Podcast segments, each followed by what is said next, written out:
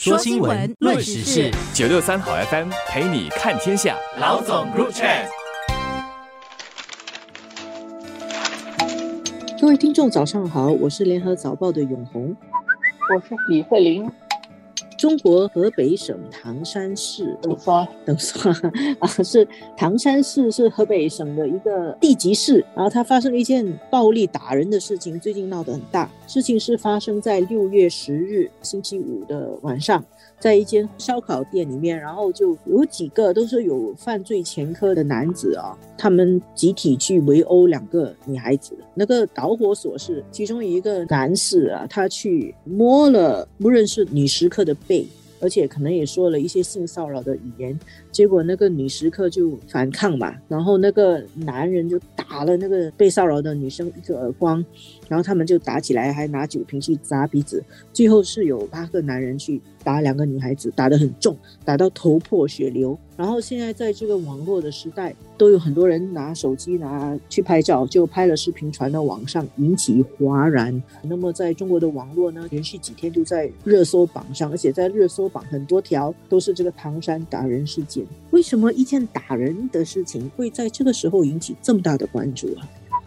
我们先说一下，现在对于这个案件。大家的讨论有不同的视角啊，包括认为说这个是性别对立的问题，怎么可以这样的针对女性啊？还有就是这个黑势力嚣张，很嚣张猖獗啊！而且最近唐山市其实六月八号才召开。全市的扫黑除恶斗争领导小组会议，这个扫恶除黑这两年我们听到比较少。有一个时期其实经常都在扫黑嘛，啊，嗯，到中国去的话，你到地方上去，有很多地方其实都会挂着那个布条，都是要扫黑除恶的。还有一些意见是，为什么那个时候其他的都是看官啊，大家会拍视频，但是打到这个样子，为什么没有人见义勇为？我想有好几个不同的角度在谈这个事情，但是其实我一直很好奇啊，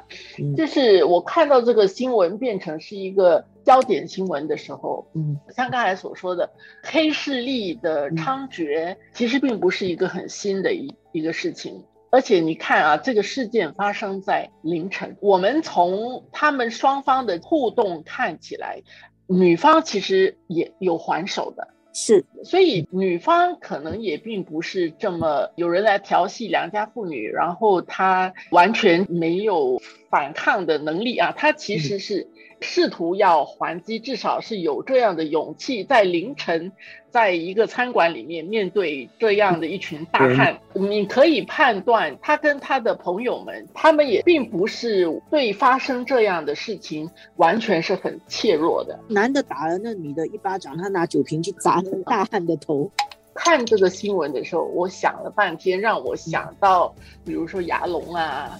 呃，完全是你可以在《新民日报》看到的一些新闻。实际上，大家记得不久前新加坡的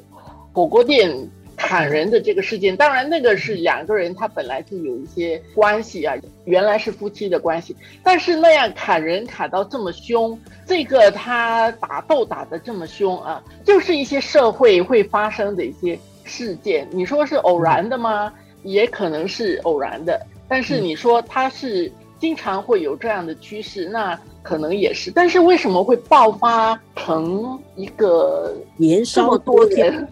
人？对我自己怀疑啊，这个可能是一种找一个事情的情绪的出口，不是这两组打斗的人啊，是网民，他们很多东西都憋着。你看现在的经济的形势是这样，很多人其实生活是会受到影响的。疫情的情况是这样，人的情绪是会受到影响的。而这个事情它比较好处理，就是你们谈这个事情也还可以。这个事情没有牵涉到美国啊，这个事情没有牵涉到乌克兰，牵涉到俄国，也没有牵涉到国家领导人。反正最后你还有一点空间，你可以说一下唐山的公安局怎么样，河北那边的公安局怎么样去处理这个问题，而且最后是有很实际的人会被逮捕，可以大快人心的，会受到法律的处置。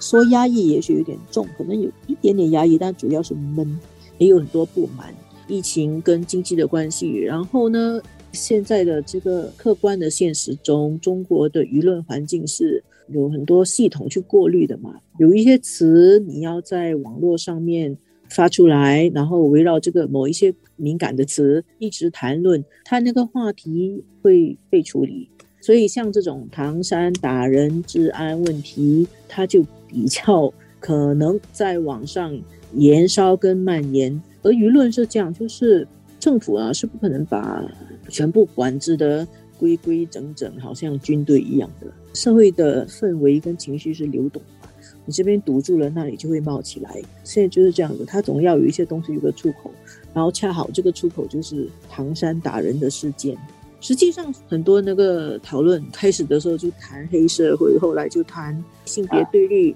再谈到旁观者的责任。这些话题被冒出来，我也是在想，因为这些话题相对来说比较安全，比较不会被过滤掉，所以你就看到这件事情，很多人在谈，它也许也不一定是跟社会上对这件事情的更强烈的感觉是对应的，可能更强烈的感觉，包括对于扫黑除恶啦，为什么没有除恶务尽，然后还有经济的问题。